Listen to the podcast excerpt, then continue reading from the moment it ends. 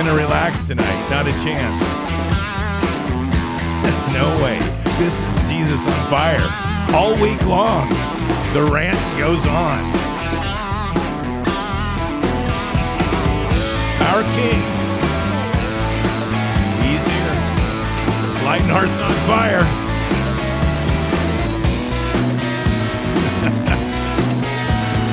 no sleeping tonight.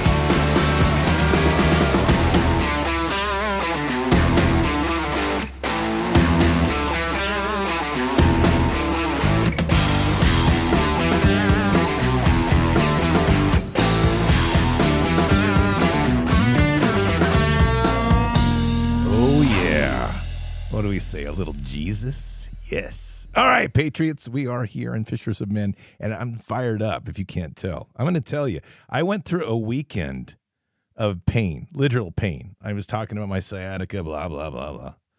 God took me right through that fire. And it finally came down to a simple thing. I just put myself before him. I said, Father, I can't do this without you, but if you want me on my knees in pain, fine. Fine.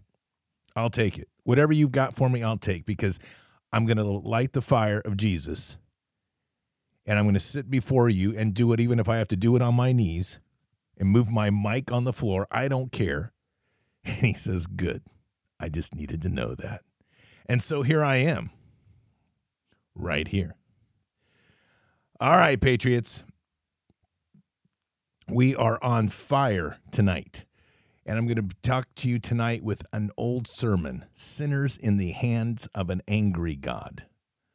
It was written by Reverend Jonathan Edwards and preached at Enfield on July 8th of 1741.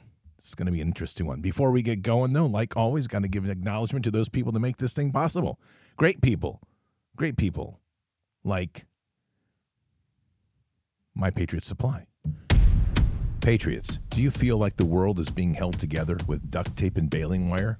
It sure seems like it. Every day, we're thrown new distractions by the fake news to pull us from the reality we're all about to face. Between the government trying to print their way out of debt, global military conflicts, and a looming food shortage, preparedness is no longer a choice. It's a necessity.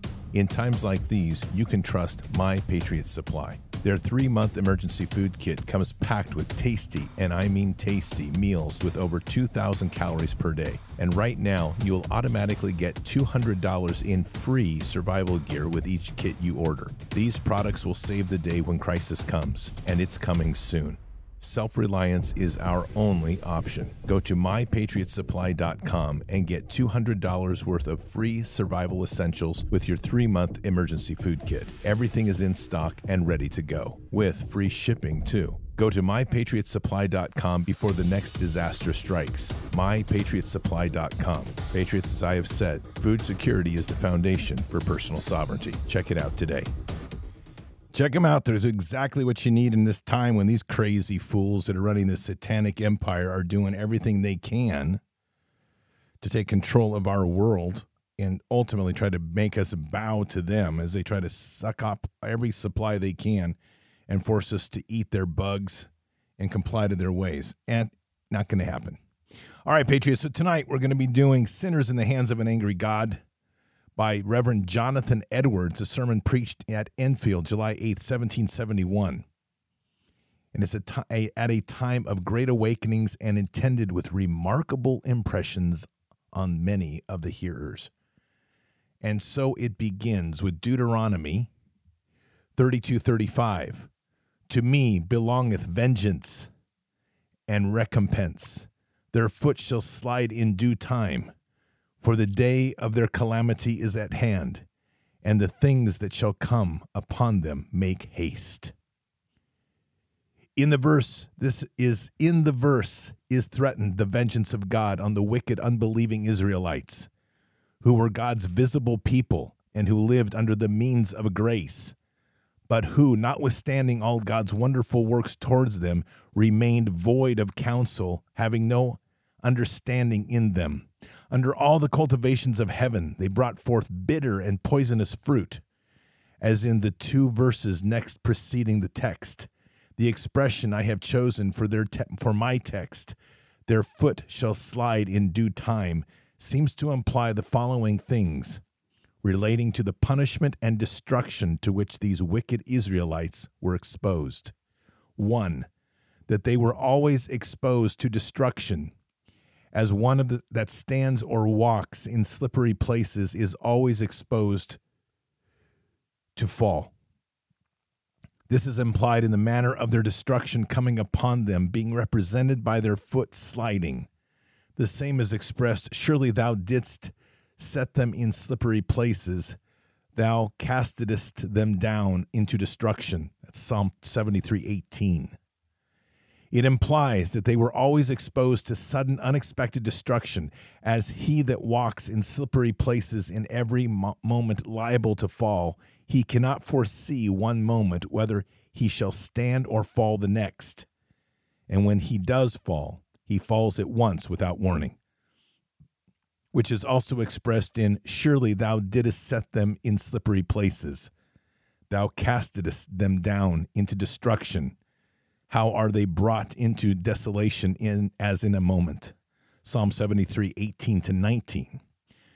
Number three, another thing implied is that they are liable to fall of themselves, being thrown down by the, the hand of another, as he that stands or walks on slippery grounds needs nothing but his own weight to throw him down. Number four, that the reason why they are at are not fallen already and not and do not fall now is only that God's appointed time is not come. For it is said that when the due time or appointed time comes, their foot shall slide, that they shall be left to fall as they are inclined by their own weight.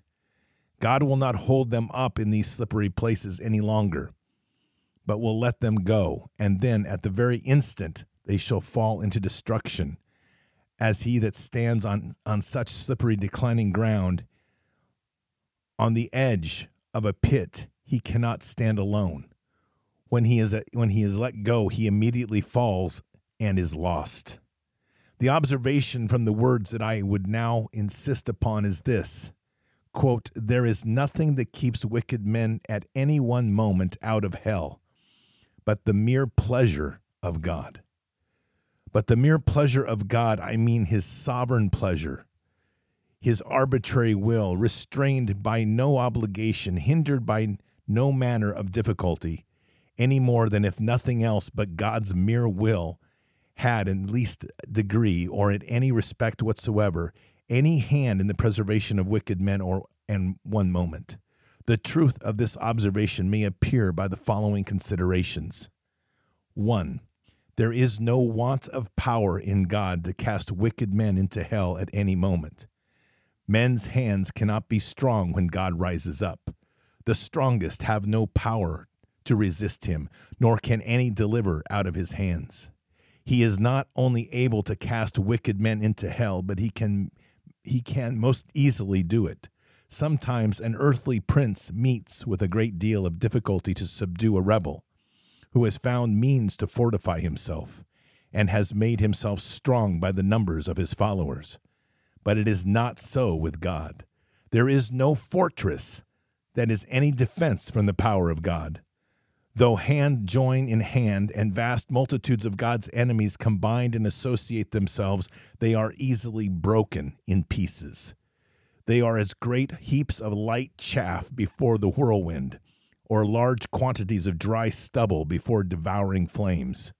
We find it easy to tread on and crush a worm that we see crawling on earth. So it is easy for us to cut or singe a slender thread that any hangs by. Thus easy it is for God when he pleases to cast his enemies down to hell. We are what we are, that we uh, should shrink should think to stand before him at whose rebuke the earth trembles, and before whom the rocks are thrown down? Two, they deserve to be cast into hell, so the divine justice never stands in the way. It makes no ob- objection against God's using his power at any moment to destroy them. Ye, on the contrary, justice calls aloud for an infinite punishment of their sins. Divine justice says the tree that brings forth such grapes of Sodom, quote, cut it down. Why cumbereth it in the ground? Luke 13 7. The sword of divine justice is every moment brandished over the heads, and it is nothing but the hand of arbitrary mercy and God's mere will that holds it back. There are three, there are already under a sentence of condemnation to hell. They do not only justly deserve to be cast down thither, but the sentence of the law of God, that eternal and immutable rule of righteousness that God has fixed upon him and mankind, is gone out against and stands against them, so that they are bound over already to hell. Quote, He that believeth not is condemned already. John 30, 18 so that every uncovered, unconverted man poorly stands to hell. That is his place. For the thence he is, John 8 23. Ye are from beneath, and hither he, and thither he is bound. It is the place that justice and God's word and the sentence of the unchangeable law assign to him. 4. They are now the objects of that very same anger and wrath of God that is expressed in the torments of hell. And the reason why they do not go down to hell for each moment is not because God, in whose power they are, is not the, the very anger within them, as he is with many miserable creatures now tormented in hell, who there feel and bear the fierceness of his wrath. Ye, God is a great deal more angry with great numbers that are now on earth, yea, doubtless, with many that are now in the congregation, who it may be are at ease, than he is with many of those who are now in the flames of hell. So that it is not because God is unmindful of their wickedness and does not resent it, that he does not let loose his hand and cut them off. God is not altogether such as such an one as themselves, though they may imagine him to be so. The wrath of God burns against them. Their damnation does not slumber. The pit is prepared. The fire is made ready. The furnace is now hot, ready to receive them. The flames do not rage and glow. The glittering sword is wet and held over them, and the pit hath opened its mouth under them. 5. The devil stands ready to fall upon and seize them as his own at what moment God shall permit him. They belong to him. He has their souls in his possession and under his dominion. The scripture represents them as his goods, Luke 11:12. The devils watch them, they are ever by them, and at their right hand they stand waiting for them, like greedy, hungry lions that see their prey and expect to have it, but are for the present kept back if God should withdraw his hand by which they are restrained, they would in one moment fly upon the poor souls. The old serpent is gasping and gaping for them. Hell opens his, its mouth wide to receive them, and if God should permit it, they would be hastily swallowed up and lost. Six, there are in the souls of wicked men those hellish principles reigning that would presently kindle and flame out into hellfire if it were not for God's restraints. There is laid in the very nature of carnal man the foundation of the torments of hell. There are those corrupt principles in reigning power in them and in full possession of them that are seeds of hellfire. These principles are active and powerful, exceeding violent in their nature.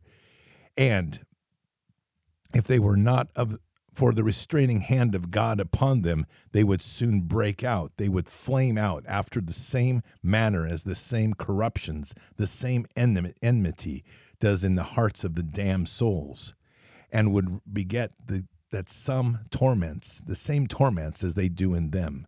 The souls of the wicked are in Scripture compared to the troubled sea, Isaiah 57 20.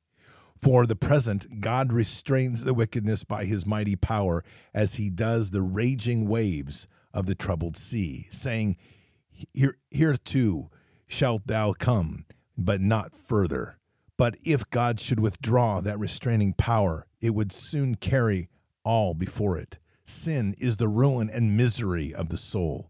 It is a destruct it is destructive in its nature, and if God should leave it without restraint, there would need nothing else to make the soul perfectly miserable.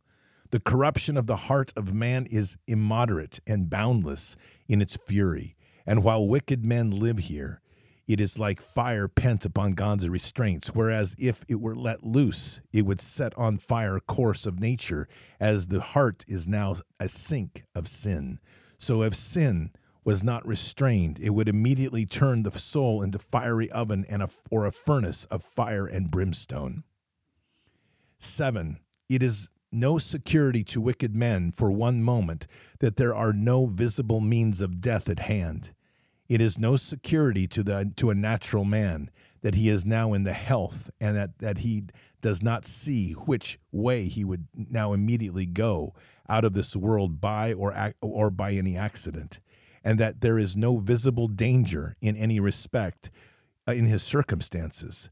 The manifold and continual experience of the world in all ages shows that this there is no evidence that a man is not only the very at the very brink of eternity and that the next step will not be in, into another world. The unseen, unthought of ways and means of persons going suddenly out of this world are innumerable and inconceivable. Unconverted men walk over the pit of hell on a rotten, on a rotten covering. And there are innumerable places in this covering so weak that they will not bear the weight, and these places are not seen. The arrows of death fly unseen by noonday. The sharpest sight cannot discern, discern them. God has no has so many different unsearchable ways of taking wicked men out of this world and sending them to hell that there is nothing to make it appear that God had need to be at the ex- expense of a miracle or go out of the ordinary course of his providence to destroy any wicked man at any moment. All the means that there are in, of sinners going out of this world are so in God's hands and so universally and uh, absolutely subject to his power and determination, that it does not depend at all the less on the mere will of God. Where sinners, whether sinners shall at any moment go to hell, then if it means we're never made for use of or at all are at all concerned in the case. Eight, natural men's prudence and care to preserve their own lives or the care of others to preserve them do not secure them a moment. To this divine providence and universal experience do also bear testimony.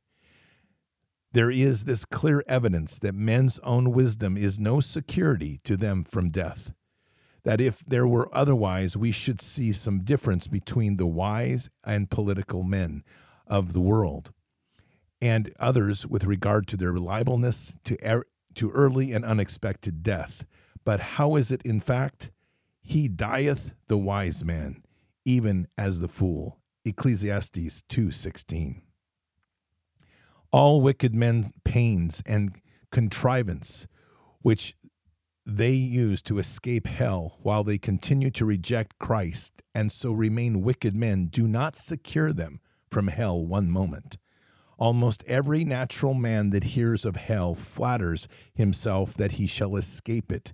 He depends upon himself for his own security. He flatters himself in what he does, has not done, in what he is what he is now doing or what he intends to do.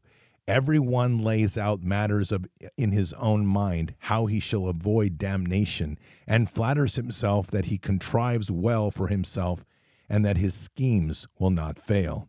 They hear indeed that there are but few saved, and they and that the greater part of men that have died heretofore are gone to hell. But even one imagines that he lays out matters before be better for his own escape than others have done. He does not intend to come to that place of torment. He says within himself that he intends to take effectual care and to order matters so that for himself as not to fail. But the foolish children of men miserably delude themselves in their own schemes and in confidence in their own strength and wisdom. They trust nothing but a shadow. The greater part of those who heretofore have lived under the same means of grace and are now dead and undoubtedly gone to hell?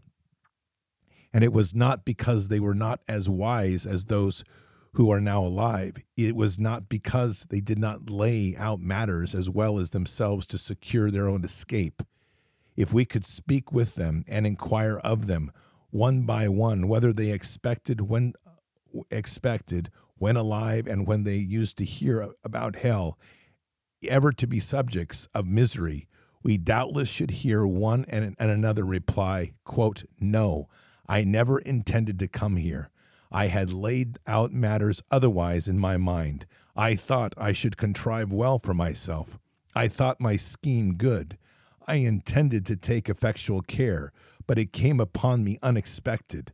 I do not look for it at, at the t- I did not look for it at the time, and in that manner I came out of the as a thief. Death outwitted me. God's wrath was too quick for me. Oh my cursed foolishness. I was flattering myself and pleasing myself with vain dreams that I would do here, hereafter. And when I was saying peace and safety, then sudden destruction came upon me. 10. God has laid himself under no obligation by any promise to keep any natural man out of hell one moment. God certainly has made no promises either of eternal life or any deliverance or preservation from eternal death, but what are contained in the covenant of grace, the promises that are given in Christ, in whom all the promises of ye and amen. But surely they have no interest in the promises of the covenant of grace who are not the children of the covenant, who do not believe in any of the promises and have no interest in the mediator of the covenant so that whenever some have imagined and pretended some about promises made to natural men's earnest seeking and knocking and knocking it is a it is plain and manifest that whatever pains a natural man takes in religion whether prayers he takes till he believes in Christ God is under no manner of obligation to keep him a moment from eternal destruction. So that thus it is the, that natural men are held in the hand of God over the pit of hell. They are deserved. They have deserved the fiery pit and are already sentenced to it. And God is dreadfully provoked.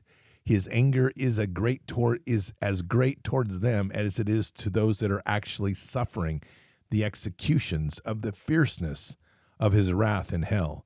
And they have done nothing in the least to appease or abate that anger Neither is God in the least bound by any promise to hold them up one moment. The devil is waiting for them, hell is gaping for them.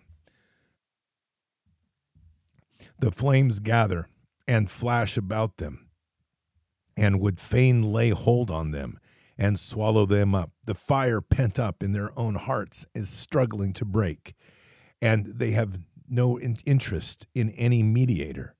They are, there are no means within reach that can be any security to them. In short, they have no refuge, nothing to take hold of, and that preserves them every moment in that mere arbitrary will and uncovenanted, unobliged forbearance of an incensed God. Application the use of this awful subject may be of for awakening unconverted persons to the congregation. This that you ha- have heard in this case of every one of you that are out of Christ. The word the world of misery that take the, the lake of burning brimstone is extended abroad under you. There is the dreadful pit of the glowing flames of wrath of God. There is hell's wide gaping mouth open and you have nothing to stand upon, nor anything to take hold of. There is nothing between you and hell but the air. It is only the power and mere pleasure of God that holds you up. You probably are not sensible of this. You find you are kept out of hell, but do not see the hand of God in it. But look at other things as the good state of your bodily pre- pre- preservation. But indeed, these things are not are nothing. If God should withdraw his hand, they would avail to no more to keep you from falling than the, than the thin air to hold up a person that is suspended in it. Your wickedness makes you as if it were heavy as lead and tend towards the great weight and pressure towards hell. And if God should let you go, you should Im- immediately sink and swiftly descend and plunge into the bottomless gulf. And your healthy constitution and your own care and prudence and best contrivance and all your righteousness would have no more influence to uphold you and keep you out of hell than a spider's web would have to stop a falling rock. Were it not for the sovereign pleasure of God, the earth would be, not be, bear you one moment, for you are a burden to it. The creation groans with you. The Creator is made subject to the bondage of your corruption. Not willingly, the sun does not willingly shine upon you to give you light to serve you, serve sin and Satan. The earth does not willingly yield her increase to satisfy your lusts nor is it willingly a stage for your wickedness to be acted upon.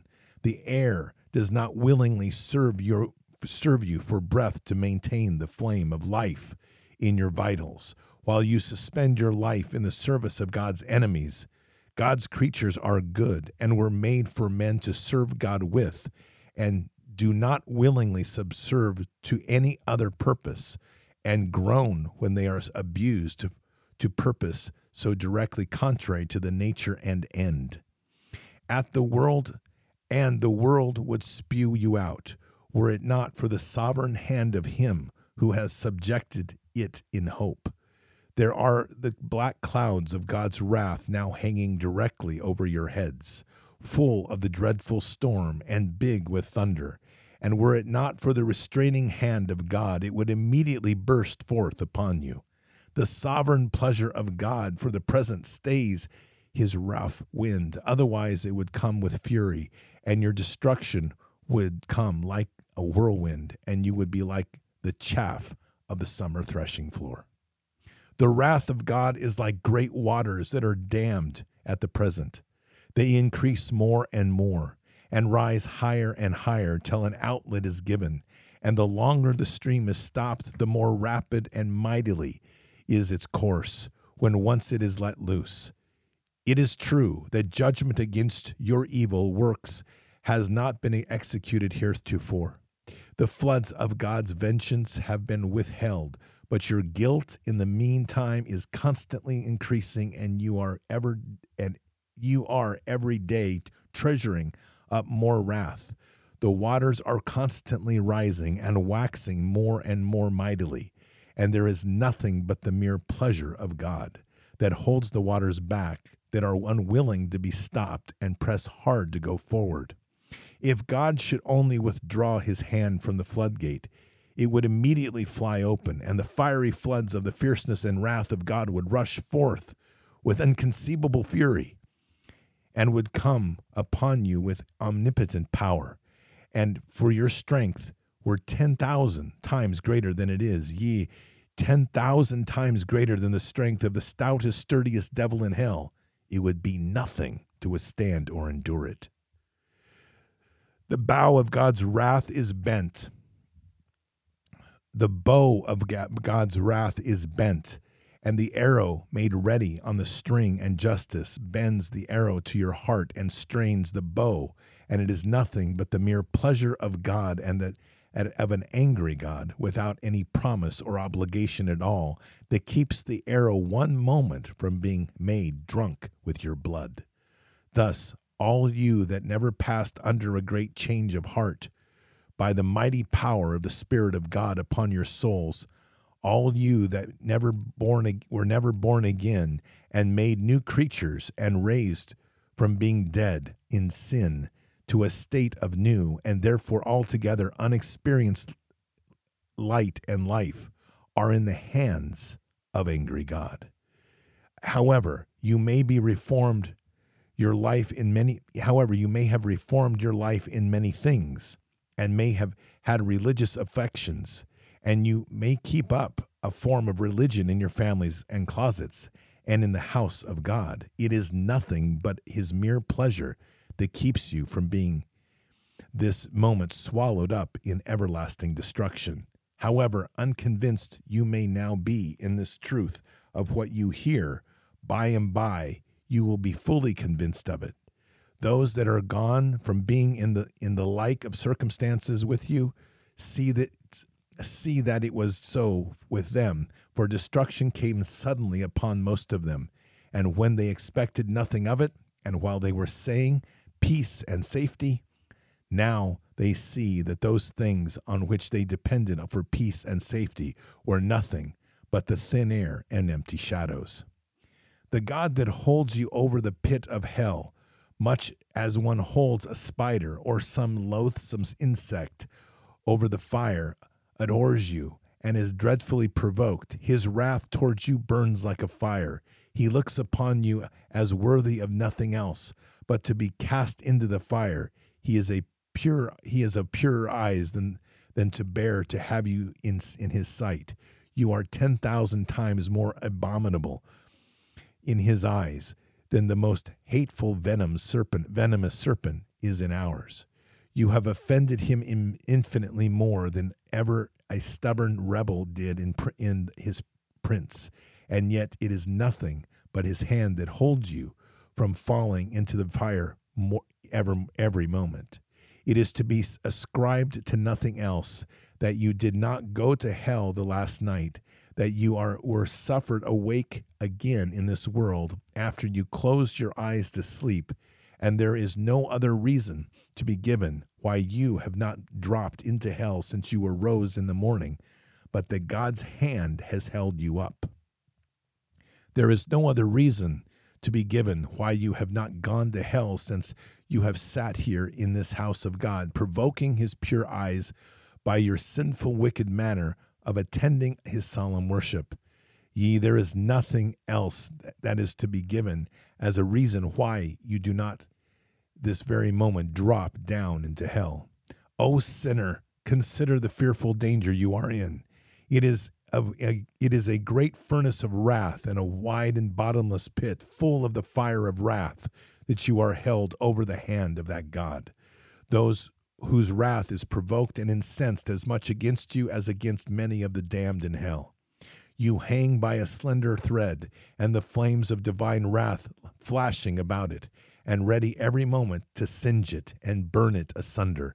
And you have no interest in a mediator, and nothing to lay hold of to your save yourself, nothing to keep off the flames of wrath, nothing of your own, nothing you have ever have done, nothing that you can do to induce God to spare you one moment. And consider here more practically. 1. Whose wrath is it? It is the wrath of the infinite God. If it were only the wrath of man, though it were to be most potent prince, it would be comparatively little to be regarded. The wrath of kings is very much dreaded, especially of absolute monarchs, who have the possessions and lives of their subjects wholly in, the, in their power, to be disposed of at their mere will. Quote, the fear of a king is as the of the roaring of a lion. Woe so provoketh provoketh him to anger, sinneth against his own soul. Proverbs 22. The subject that very much enrages an arbitrary prince is liable to suffer the most extreme torments that human art can invent or human power can inflict. But the greatest earthly uh, pot- potentates in the greatest majesty and strength, and when the clothed in their greatest terrors are but feeble, dis- despicable worms of the dust in comparison to the great Almighty, Creator, and King of heaven and earth. It is but little that they can do when most enraged and when they have exerted utmost in their fury. And the kings of earth before God are grasshoppers, they are nothing. And and less than nothing, but their love and their hatred to be despised. The wrath of the great King of kings is as much more terrible than theirs, and his majesty is greater. Quote, and I say unto you, my friends, be not afraid of them that kill the body, and after that have no more than that they can do. But I will forewarn whom you shall fear. Fear him which after he hath killed hath power to cast into hell ye. I say unto you, fear him. Luke 12, 4 to 5. It is the fierceness of his wrath that you are exposed to. We often read of the fury of God as in according to their deeds, according to he will repay the fury of his adversaries. Isaiah 59 18. So quote, For behold, the Lord will come with fire and with his chariots like a whirlwind to render his anger f- with fury and he is and his rebuke with flames of fire. Isaiah 66 15. And in many other places, so we read, quote, the wine press of the fierceness and wrath of the Almighty God. Revelations 19 15. The words are exceedingly terrible if it had only been said, quote, the wrath of God, the words would have implied that which is infinite, infinitely dreadful. But it is the fierceness and wrath of God, the fury of God, the fierceness of Jehovah. Oh, how dreadful that must be. How can who can utter and or conceive that such expressions carry in them? But it is also the fierceness and wrath of Almighty God. As though there would be a very great manifestation of his almighty power in what his the fierceness of his wrath should inflict as though omnipotence should be as it, as it were enraged and exerted as men are wont to exert their strength in the fierceness of their wrath oh then that what will be the consequence. What will become of the poor worm that shall suffer it? Whose hands can be strong and whose heart can endure, to what a dreadful, inexpressible, inconceivable depth of misery must the poor creature be sunk who shall be the subject of this. Consider this. You are that you that are here re- present that yet remain in unregenerate state that God will execute the fierceness of his anger implies that he will inflict wrath without any pity. When God beholds the ineffable ex- extremity of your case and sees your torment to be so vastly disproportioned to your strength, and sees how your poor soul is crushed and sinks down, as it were, into the infinite gloom, he will have no compassion upon you, and he will not and and he will not forbear the ex- executions of his wrath, or in the least lighten his hand. There shall be no moderation or mercy, nor will God then at all stay his rough wind. He will have no regard to your welfare, nor be at nor be at all careful lest you sh- should suffer too much in in any other sense than only that you shall not suffer beyond what strict justice requires. Nothing shall be withheld because it is so hard for you to bear. Therefore, will I also deal in fury? Mine eye shall not spare, neither will I have pity. And thou and though I cry in mine ears with a loud voice, yet I will not hear them. Ezekiel 8:18. Now God stands ready to pity you. This is a day of mercy. You may cry now with some encouragement of obtaining mercy, but when once the day of mercy is past, your most lamentable and dolorous cries and shrieks will be in vain. You will be wholly lost and thrown away of God as to any regret your, to your welfare. God will have no other use to put you put to you, but to suffer misery you shall be continued in being to no other end, for you will be a vessel of wrath fitted to destruction, and there will be no other use of this vessel but to be filled full of wrath. God will be so far from pitying you when you cry to him that it is said he will only laugh and mock. Proverbs 1 25 to 26. How awful are these words, which are those words of the great God quote, I will I will tread them in, in mine anger, and I will trample them in my fury, and their blood shall be sprinkled upon my garments, and I will stain all my, re- my remnant. Isaiah 63 3. It is perhaps impossible to conceive of, of words that carry in them greater manifestations of those three things viz., contempt and hatred and fierceness of indignation. If you cry to God to pity you, he will also be far from you from pitying you in your doleful case, or showing you the least regard or favor, that instead of that he will only tread you underfoot. And though he will now and though he will know that you cannot bear the weight of omnipotence treading upon you, yet he will not regard that, but he will crush you under his feet without mercy. He will crush out your blood and make it fly, and it will sh- and it shall be sprinkled on his garments so as to stain all his raiment.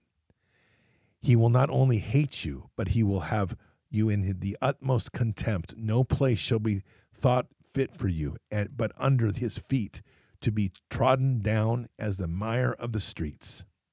The three, the misery you are exposed to is that which God will inflict to the end, that he might show what the wrath of Jehovah is. God has hath had it on his heart to show angels and men both how excellent his love is and also how terrible his wrath is. Sometimes earthly kings have a mind to show how terrible their wrath is by the extreme punishments they would execute on those that would provoke them.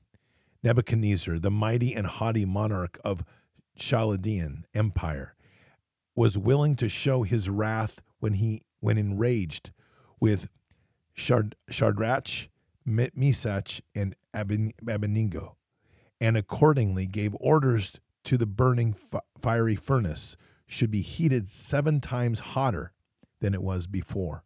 Doubtless it was raised to the utmost degree of fierceness that human art could raise. But the great God is also willing to show his wrath and magnify his awful majesty and mighty power in the extreme sufferings of his enemies.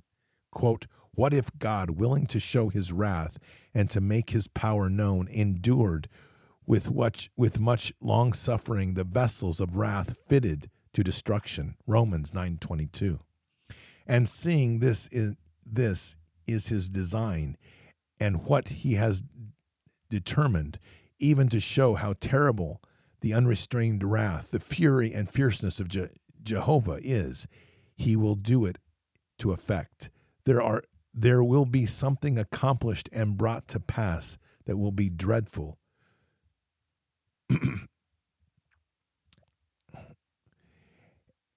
that will be dreadful with witness.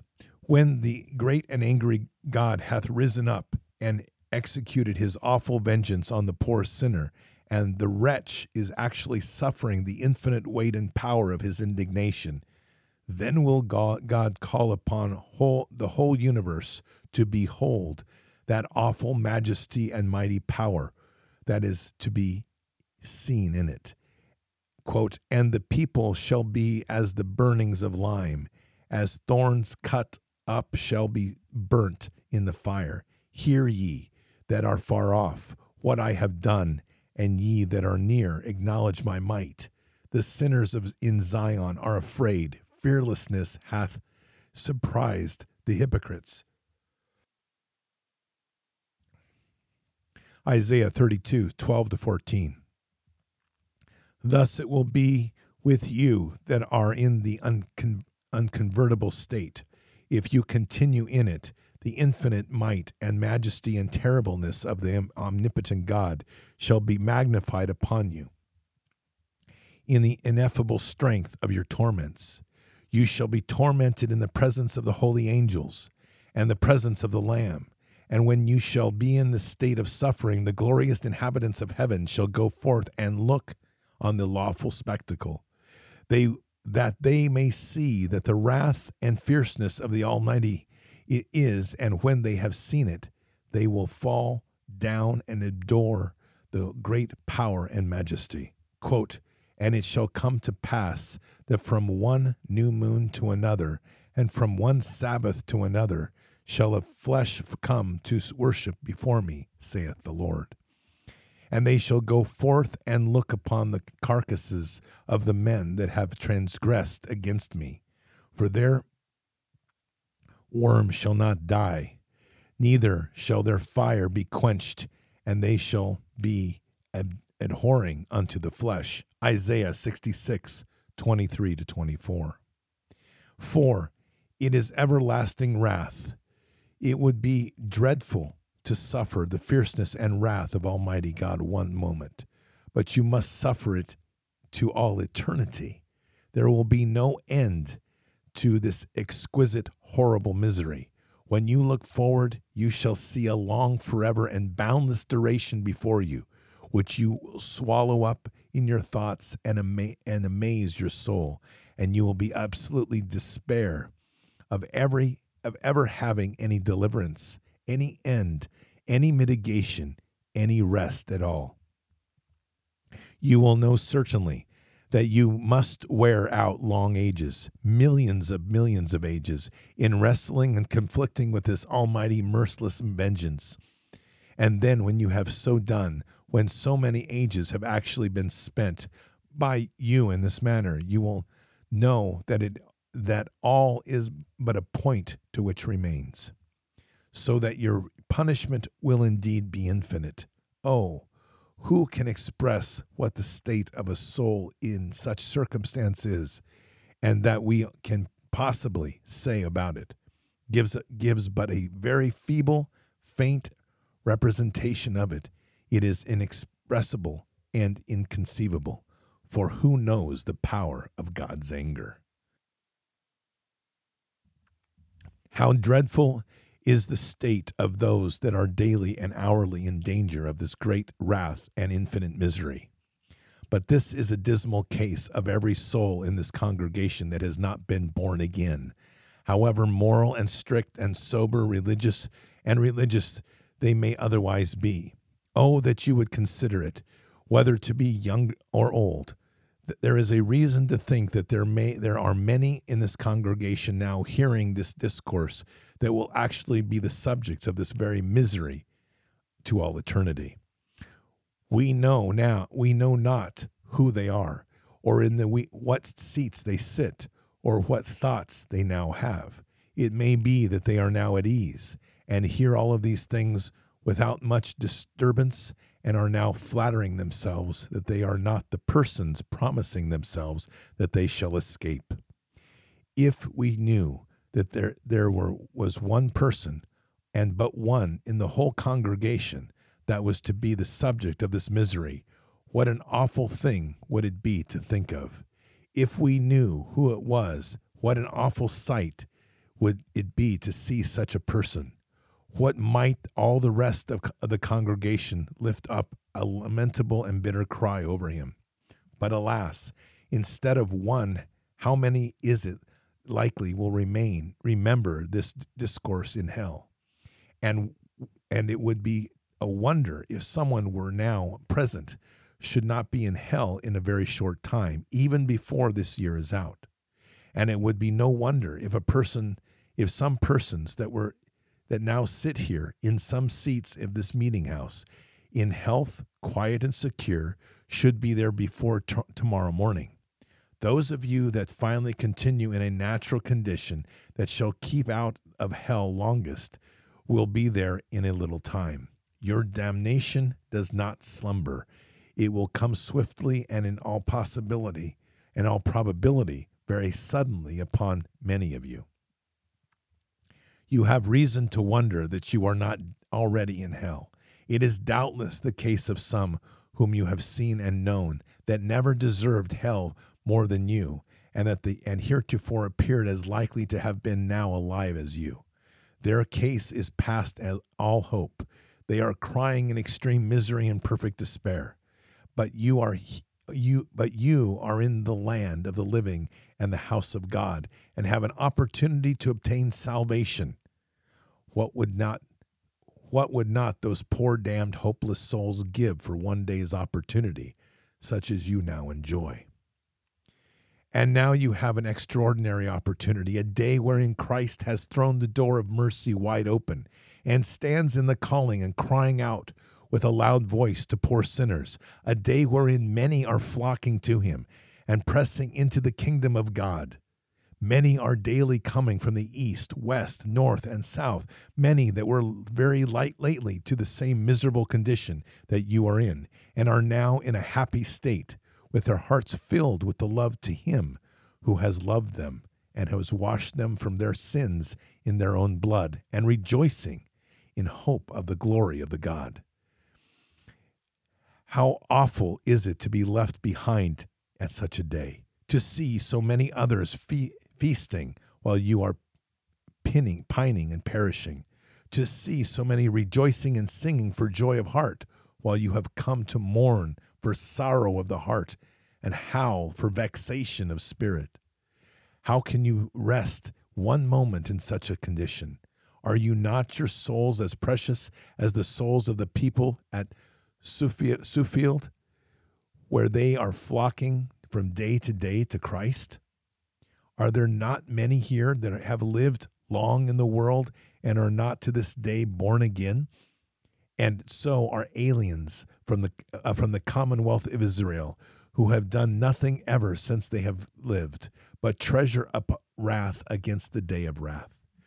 O sirs, your case in as in a special manner is extremely dangerous.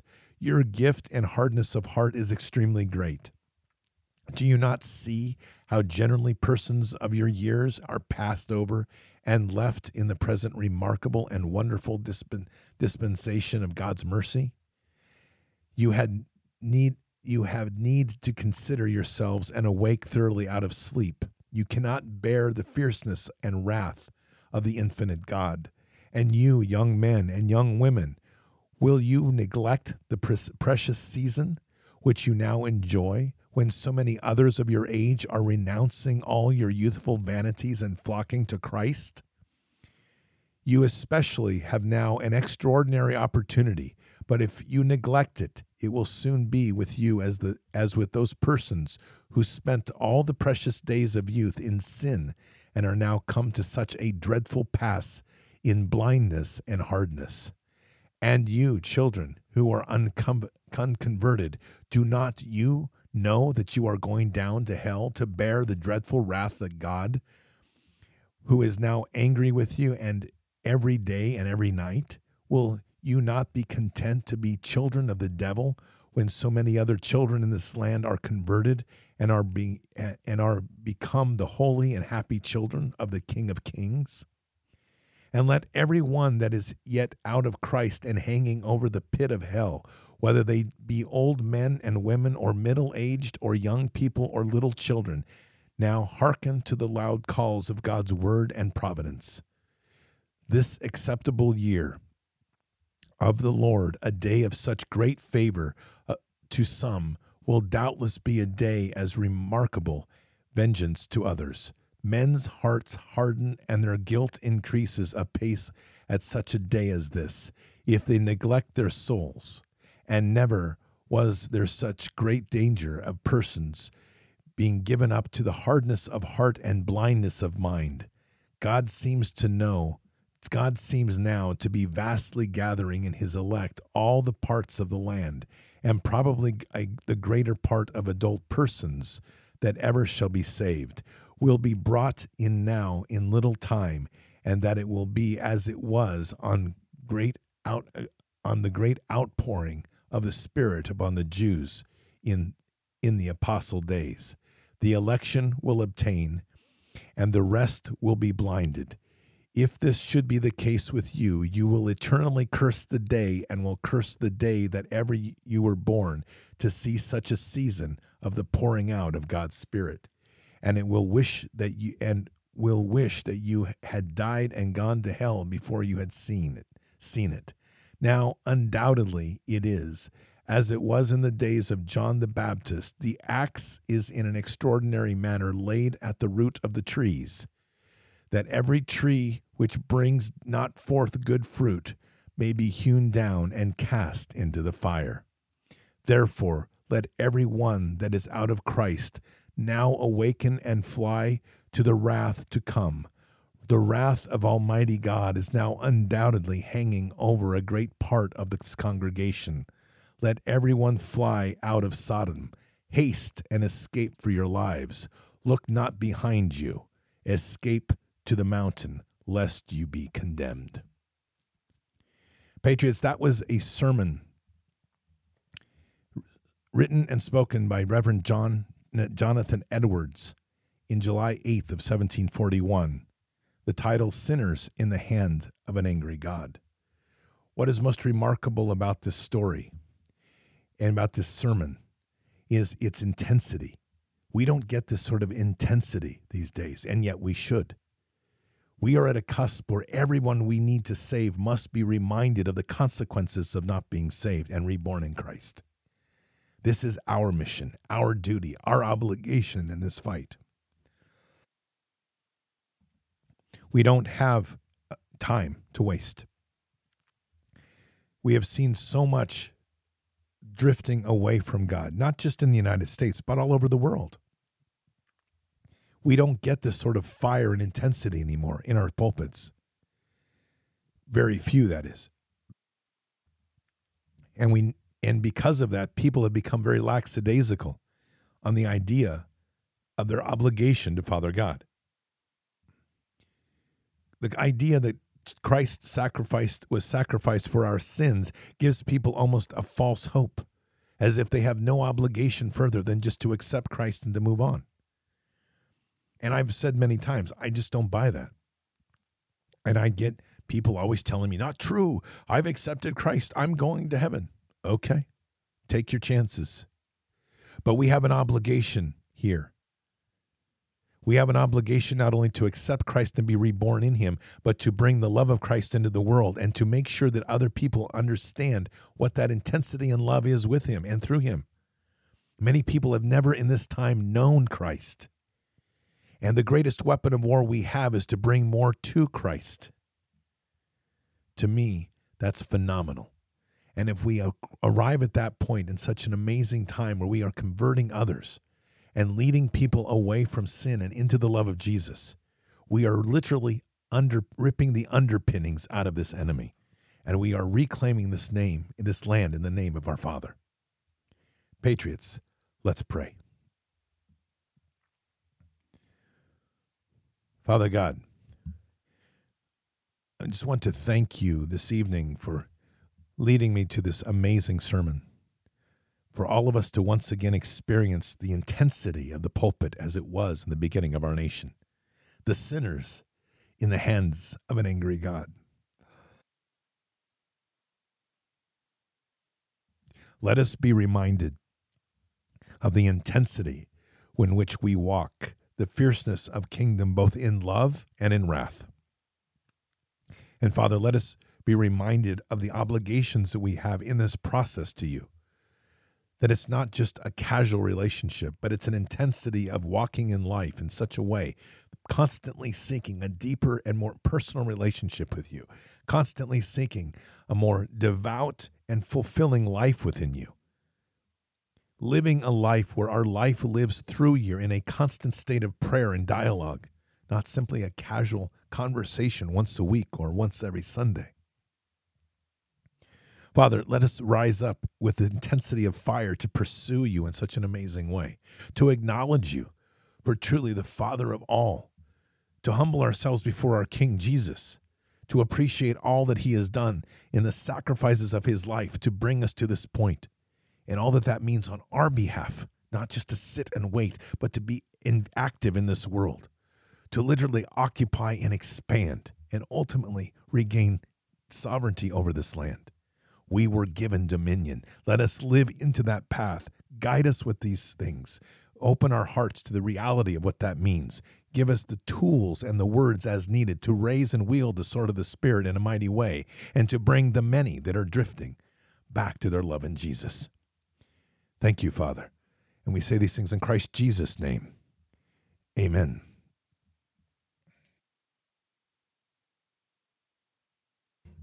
Patriots, we have an amazing path ahead of us, and a path in which we all have an opportunity to be part of a significant victory over the enemy. Our greatest power that we wield is the sword of the Spirit, though I always say, never take your sword of steel off your hip. This enemy is evil. It will not stop, but it has no chance against the Almighty God. We have to embrace that and understand that and never doubt that. And we must convey that to others, not just in ourselves, but to the others around us. That those that are tiring and waning in this fight, feeling that, oh, the mountain is too high to climb, fire them up with the love of Jesus. Get them to stand up on their feet, start carrying their pack, and start climbing. Quitting is not an option. And the more that we have people doing just that, the more that we shall overcome this enemy and crush him it decisively. We are children of the one God, the true God, the God of miracles, the God of hosts. Patriots, keep your head up and your eyes forward. Never bow to evil, never relent, always press into the fight. God is with us, He'll never forsake us, and in the end, God always wins. But we are here in this time, in this place, for just such a time as this. We are at war. So walk boldly and fearlessly with Christ. Occupy the land. Expand the kingdom. Crush the enemy. Mission forward. Patriots, I will see you tomorrow for Bended Knee. Until then or until the next time, God bless. Good night. Thank you. And out for now. Oh, I want to feel something. I just wanna breathe again. Dive into